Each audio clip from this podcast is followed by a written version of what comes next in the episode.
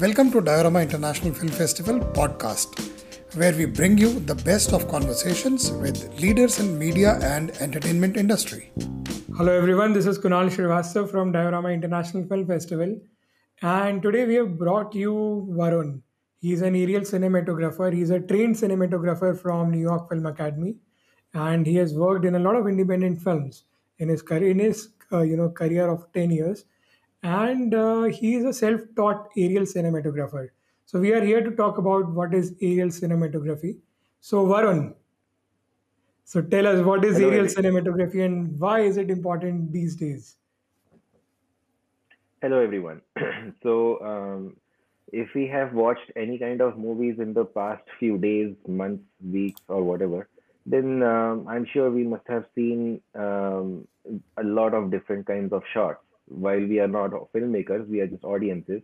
We don't judge what kind of uh, techniques they're using. But one thing we always take for granted is that there is always uh, a diversity of multiple shots until a certain time there were every kind of shots we would have seen close-ups medium close-ups long shots or whatever but then suddenly uh, after after this new generation even aerial shots also started coming up which we may not have noticed because the story was uh, uh, that good but uh, if we pause the movie on our laptop and then observe carefully then we will see that aerial shots are also now uh, a very integral part of every kind of production, be it a music video, short film, commercial, or a feature film. So the importance of uh, aerial cinematography over here is that it actually uh, is utilized as an establishing shot. Uh, let's take the example of the movie Three Idiots. In the, in the song Behti Hawa Sa Tha there is a, a drone shot of uh, Rancho driving through the hills. So um, not Rancho, uh, the uh, per, the other protagonist. So why was that shot used? Because that was uh, integrated in such a way that we enjoy the song and we observe how the uh, other three uh, other, other three protagonists are driving to find Rancho. So um, had had that aerial shot not been there, we would have just been watching uh, other shots, um, like for example, mm, um, through the car or a, a car following another car or whatever. But a bird's eye view adds a new perspective. So that is the reason why uh, it is just mm, u- utilized as a technique to um drive the audience more and more into the story. They just simply enjoy to watch a new perspective without even realizing it. I will show you an example of what uh, I'm talking about.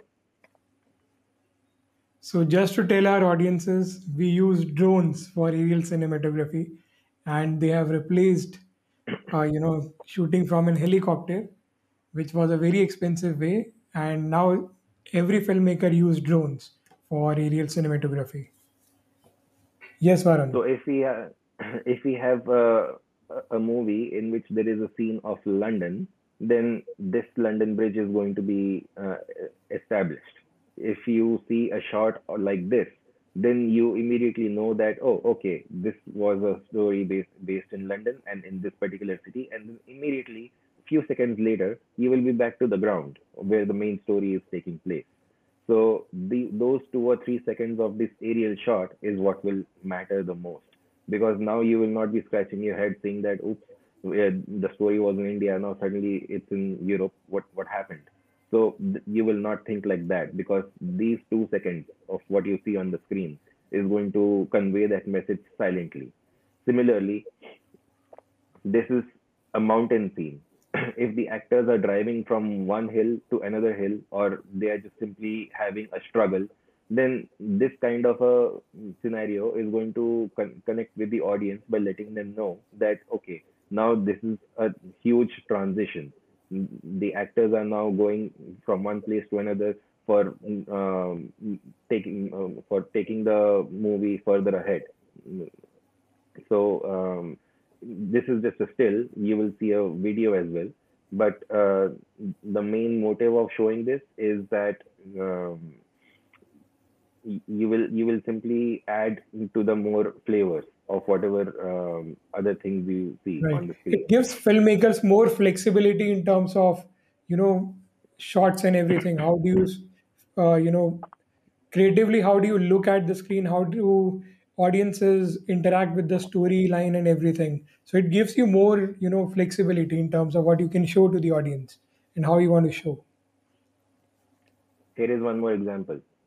If you have a revolving shot of this place, um, for example, it's um, let's call it uh, Connaught Place, then you will instantly know that no matter what the movie was about, it was established in in central Delhi or New Delhi. So that is one more step uh, the filmmakers have taken to not um, keep you in the dark. You you could have easily conveyed the message through uh, other various sources on the ground, but then that won't add to the diversity. This one new shot is simply taking advantage of technology. While there used to be helicopters, now there are simply drones. You simply uh, take permission and then you launch the drone and then you get the shot and then you decide what kind of shot you need to take the flying the flying of the drone and the permissions part is not the creative one how to fly the drone and how to execute the shot that is the creative one so that is where the cinematography is important Right, right. So, Varun, because we use drones in filmmaking now, what are the various kinds of drones available for uh, you know filmmakers, and what are the ranges of drones? Because some drones have an integrated camera, some drones you can attach a camera like Red or Arri to the drones. So, what are the kind of drones available in the market, and what are the possibilities of these drones? How do we use them? Okay, so just like there are um, various cameras which are ground cameras which a proper camera operator holds and operates. Likewise, there are now various kinds of drones also available in the market. The diversity is huge. Earlier, it was just more, not more than one or two different types of drone cameras. And also, the earliest type of aerial cinematography used to happen through helicopters manned helicopters, not even remote helicopters. There had to be a helicopter pilot and a camera operator sitting in the back seat facing outside, holding the camera attached to the helicopter and then executing the shot. So that was the only way possible. And still, there were limitations. It was obviously expensive because there is a helicopter in a, uh, with lots of fuel and airtime involved. Not to mention uh, the permissions from uh, the airport authority in that area and also safety and security because if it's an aircraft flying it can always crash because every machine can crash we have to consider that in factor so uh, considering all these things this is how it started in the early 90s then it slowly started switching to uh, smaller and smaller machines ultimately um, le- letting the people out of the helicopter the, the the people were now on the ground and somehow it it was controlled um, wirelessly. And the earliest helicopters used to be um, the earliest helicopters used to look like this.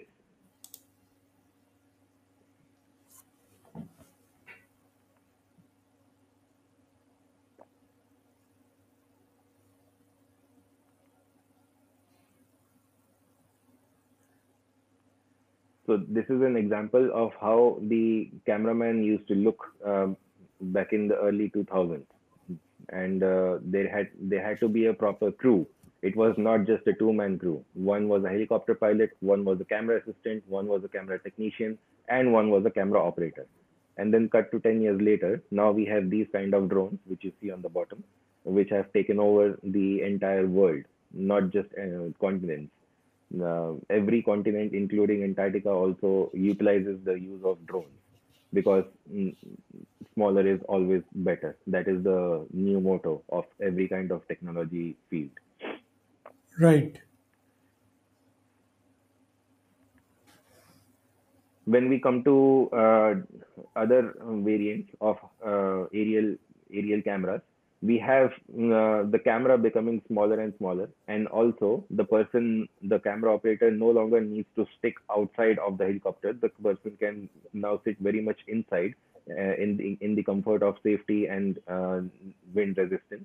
The camera is now simply attached out outwards and it is con- controlled uh, not wirelessly but with wires but at least now they have um, more um, dedicated network of how to uh, execute their uh, their job what, what whatever they are trained with. It is all organized and neat and legible and it just simply looks like a professional movie making tool. Uh, not not just movie making but even the news companies also have a fleet of helicopters dedicated for uh, dedicated for their everyday uh, news. Right. If there is an accident if there is an accident on the freeway or if there is a uh, crime scene happening or anything. Excuse me. So um, helicopters started looking like this. And now we have drones, which are far more no, smaller. uh, yes, we even have these ones. Uh, some of them are uh, news news choppers, as we call them. Some of them are private ones and then we have the drones. This is one such drone which is not um, uh, involved with cinematography per se, but this is used for by the army, the U.S. Army, and it is still in the concept phase. The smaller the camera, the the smaller the drone, the more useful it is for the law enforcement and the security of the of Right. the country. Right.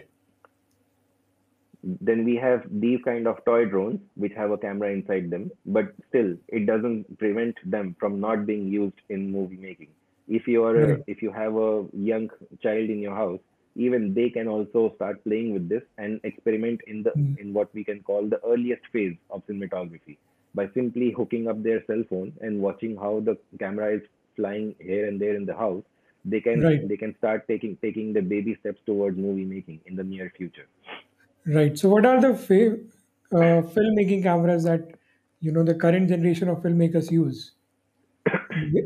Film filmmaking cameras uh, which are widely used in the industry are mostly hexacopters and octocopters which look like this they have uh, they have the drone unit which is on the top and the camera unit which is on the bottom and the camera unit uh, is there's a diversity of mm, different camera units you can have small cameras mm, independent film film cameras. You can have the hollywood movie making cameras like the red and the arri and the panavision type and what so on. So uh, these are the uh, these are the types. They have they have their own kinds of speed agility maneuverability and everything else. The type of drone is also taken into account just like the type of camera is taken into account by the by the director of photography so if you need a professional set uh, if you need a professional uh, drone and a professional camera on a set where you need to have complete control then these are the kind of drones which you use which stay at their place if, until and unless they are given a command. They have uh, the ability to re- resist the wind. They have strong gps units which allow them to stay rock solid in the air wherever they are given the command to stay and they can fly up to a speed of 70 to 100 kilometers an hour if if required. If like for example if it is a car chase on on a freeway. So this is another such drone which is uh, also an octocopter but it is relatively smaller in size because it has motors on the top as well as on the bottom. So if you have to go um, in slightly narrower spaces like in between forests in between trees then you ha- then you can utilize this kind of drone. The earlier drone which i showed you uh, an octocopter it has all the motors flat and uh, sticking up um, on one side only. This is called a flat 8 and this is called a biquad biquad because there are two sets of quadcopters one on the top one on the bottom and they're integrated together. And as you can see uh, in this picture there's a red camera on the bottom. So this is the capability of lifting up a red camera. Next we have fpv drones. Fpv stands for first person view. And uh, like the earlier picture, you can see that this is also a biquad, except that this has far more powerful motors and this is even smaller setup because um, this one allows you to fly not not only up to 100 kilometers an hour but almost double that speed. You can t- take this kind of a drone up to 200 kilometers per hour and yes this this can also carry the red camera. Although not more accessories like the screen the battery and everything this camera allow this drone allows the cam uh, the payload to be only the camera body and the camera lens. That's it.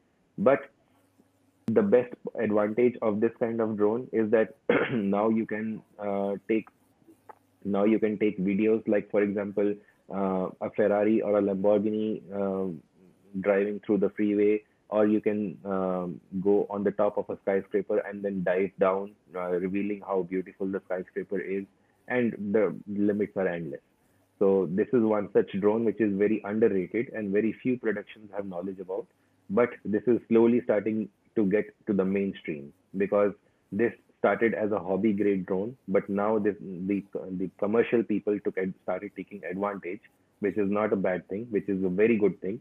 But it takes time and years of experience to master this kind of drone. When we compare this to this kind of drone, this this kind of drone has a GPS which allows even an amateur to fly because if you are scared or if something went wrong, then you simply let go of the controls and the drone will stay wherever it is.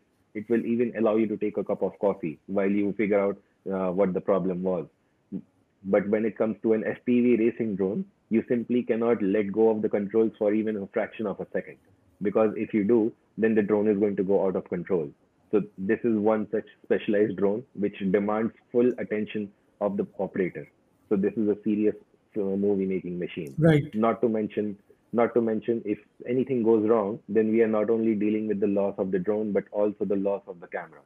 If it is a million dollar Hollywood movie, they will not worry about it much. But for independent filmmakers who are entering the same field, they have to take care of such things like insurance and contingency plans and everything else. Next, we are uh, coming to the pro consumer level drones, which is I think the most widespread one uh, when compared to the rest. Uh, the example is uh, DJI Phantom 4, which is which is a very household name at, at the moment. It looks something like this, and it has a space for keeping uh, keeping your cell phone where you can watch the video feed, and the rest of the drone unit looks like this. It is a simple quadcopter which is not measuring more than uh, 50 centimeters in diagonal, and it has a flying time of um, approximately 25 to 30 minutes, which is plenty when you are executing all your aerial shots um, in relation to the production which you are making. So this is the by far the most simplest drone, uh, even if it doesn't look uh, that simple, because all the complicated technology is hidden inside the white shell.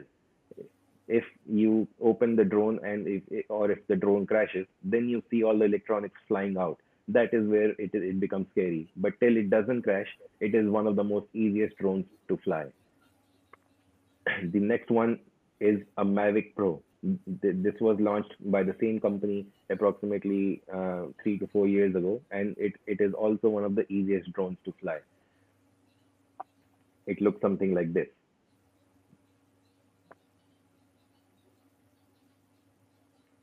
The next one is um, also an FPV, uh, but it is very very small. It is no big, no bigger than five inches uh, in in diagonal. And this kind of drone has two cameras. One is the FPV camera, which you see on the bottom, and the other one is a GoPro, which is which you see on the top. Notice how they are both tilting uh, at a slight higher angle because when the drone flies, it, tilts forward and that is when the GoPro angle uh, becomes correct, which is uh, which is facing forward. When it is not flying, the drone is sitting flat on the ground, and the GoPro is looking at the sky. These kind of drone cameras allow you to fly again uh, almost uh, at a speed of 100 to 150 kilometers per hour. And uh, these drones started as uh, competition drones, where the drone flying competitions. When you have to fly these through various obstacles, there are obstacle gates and uh, a, t- a, pan- a panel of I think uh, f- anywhere between five to fifteen uh, drone operators we'll have to fly it through one o- obstacle to the next. That is how it started, but it did not uh, end over there. The filmmakers noticed this and they started putting GoPros and then taking beautiful footage. So this is also uh, slowly uh, taking up the trend because Right. GoPro GoPro uh, has been one of the most beautiful cameras when it comes to uh, capture uh, footage uh, as close as possible to the Hollywood filmmaking cameras. Right. Right. And this is one such another drone which is uh, similar to the one which was shown previous, but it is just simply um, integrated all in one. It it is um, it has it has have a, it, it has it has been given a beautiful shell so that all the electronics are covered. Nothing is sticking out no wires or anything.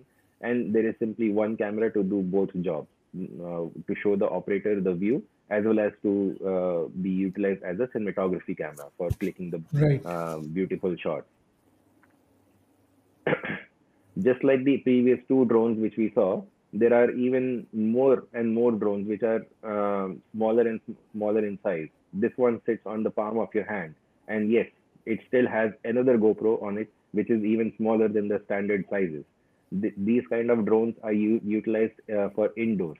When we have to take shots uh, between uh, between one room to another room between actors flying th- uh, through their um, uh, through their heads or under their hands or you know simply zipping through uh, anything and everything.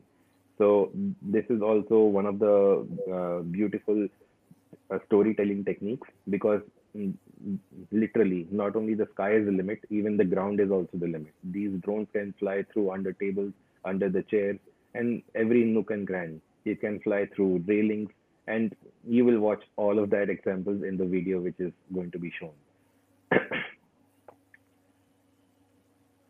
These are the kind of drones which started before uh, integrated drone cameras came into existence. When companies did not make cameras, but they simply made the drones, they partnered with other camera companies to integrate their cameras onto their mounts by making specialized mounts, which have rubber dampeners on them. While the drone is flying, it is generating a lot of vibrations. Uh, there is a rubber ball between the drone and the camera and that rubber ball, which is a, I think a set of four uh, rubber balls, they absorb the remaining vibration to keep the GoPro completely vibration free.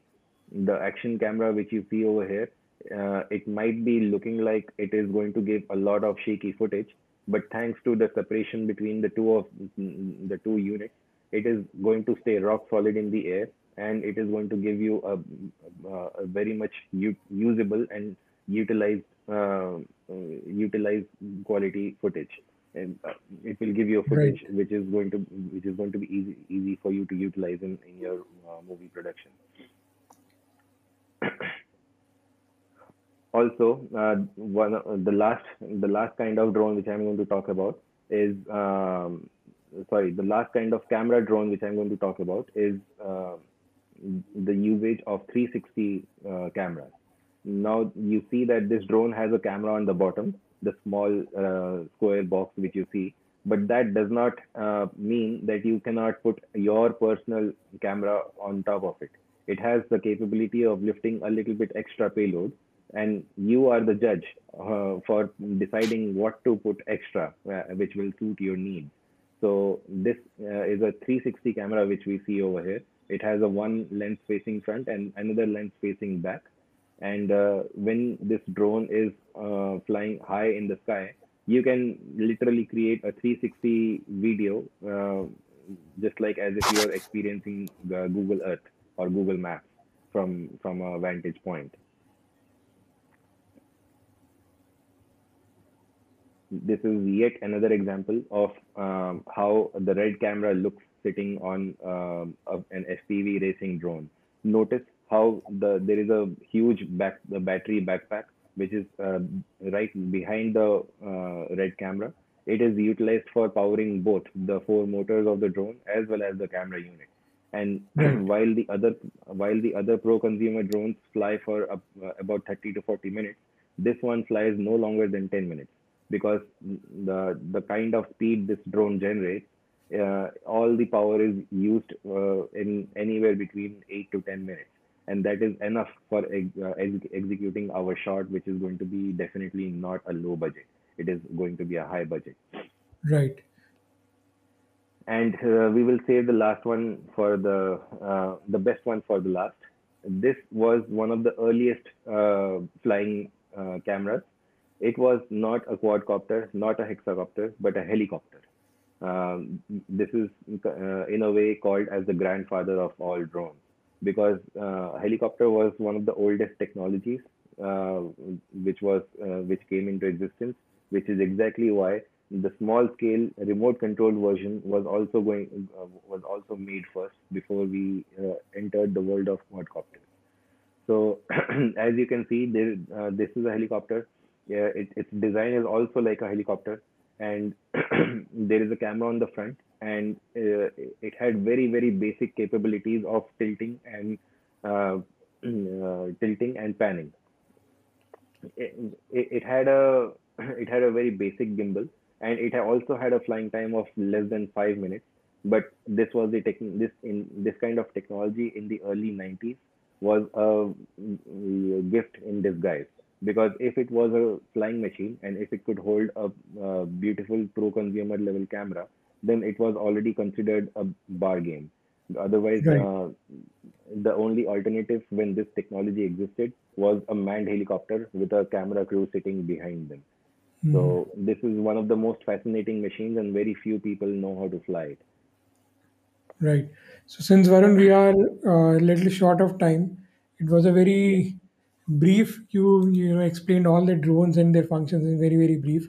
So tell me, if somebody has to train to become a drone pilot, so how does he do do that? And I'll club another question with it. Do you have to be a cinematographer to be, you know, to get good visuals from a drones? How do you train for that? The the first thing which we have to do for training ourselves is A, practice, and B, find a mentor. There is always going to be uh, a case where you need to learn something and someone else knows it before you. You can literally find the person sitting uh, in the same neighborhood and not uh, realize it. But the only way you want to learn about these things is you start looking for people who already are in the same business, same trade. And the next thing you do is uh, get your own setup of whatever you, uh, you want to master in, and then practice all day long. Not all day long, but uh, give yourself a dedicated number of hours uh, out of your timetable, and then simply practice. Uh, one such example is drone simulator. Um, this is this is what I mean. there is a laptop and there is a software which you have in the laptop and uh, you have your own transmitter which you use for controlling the virtual drone and you can crash as many number of times as you want because it is all happening in the software. Just like a video game if you crash you simply hit the reset button and then you are up and flying again. Now the challenge is you have to flash uh, you have to crash thousands of times before you uh, master. And then very soon you will you will feel confident uh, when you start uh, experiencing the reality with the virtual um, the virtual screen. So once you have hours of uh, practice on the drone simulator then you can you can uh, take your first baby steps with the real uh, quadcopter the real drone. And then you will see that you are going to crash less often. I'm not saying you will not crash at all. You, you have to um, you have to crash at least a couple of times because that is uh, expected uh, even when you were a baby you were uh, falling down before you started walking properly. So this is a this is a part of the package. And um, that is the only that is the only answer. There is no other shortcut.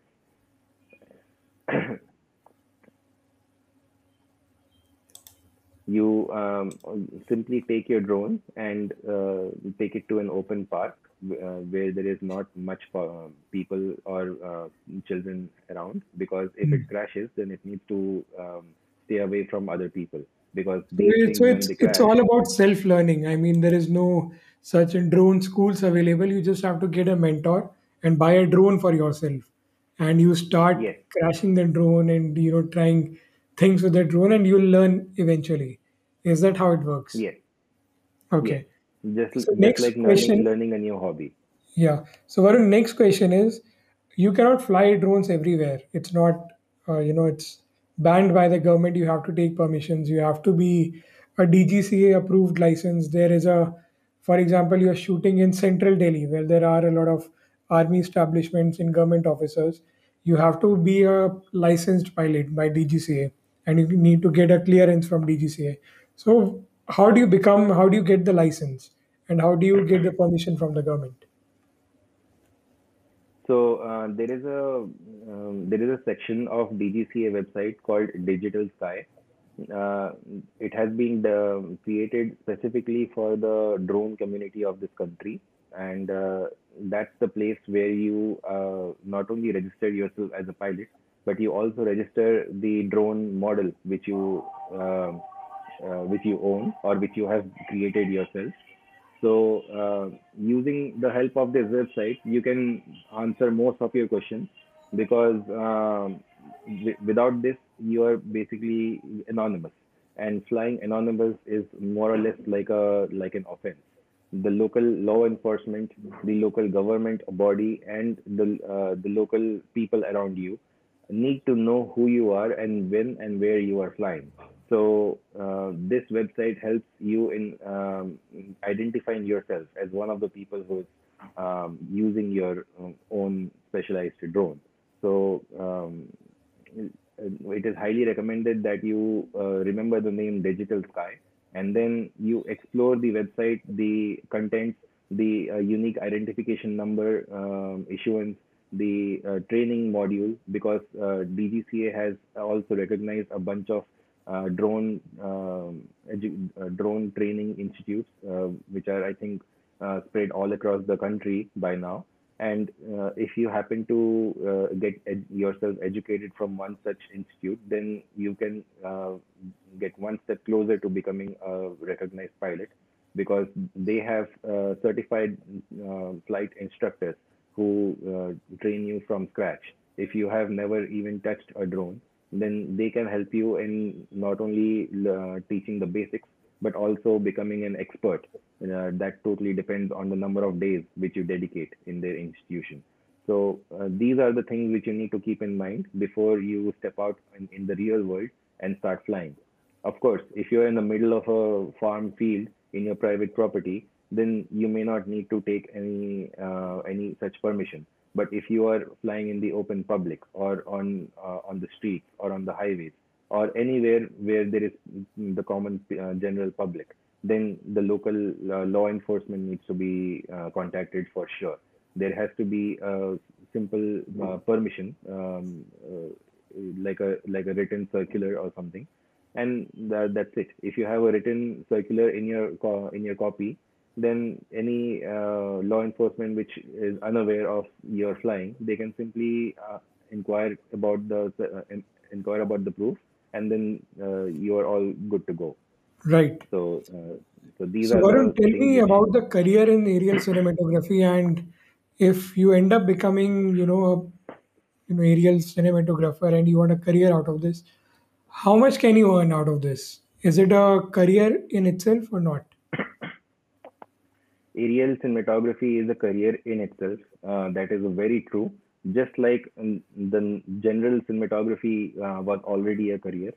Uh, and yes, you need to learn basics of camera before you enter uh, the world of aerial cinematography because otherwise, eh, the drone with the camera is no different than a toy grade drone if you need to uh, make footages out of an aerial camera, then you need to know first about the basics of um, cinematography. So it is highly recommended that um, you start from ground and then you uh, take off. So so that you don't end up in uh, wasting your drone's battery, wasting wasting your own time, and also just uh, calling it a, a day of just uh, fun flying if it is uh, if it is related to serious flying, then uh, start your way from ground up. Um, polish your skills with uh, a normal cell phone camera because even a cell phone camera is enough for um, helping you understand uh, so the different storytelling techniques, the the framing, the lighting, and and so on. The list is endless.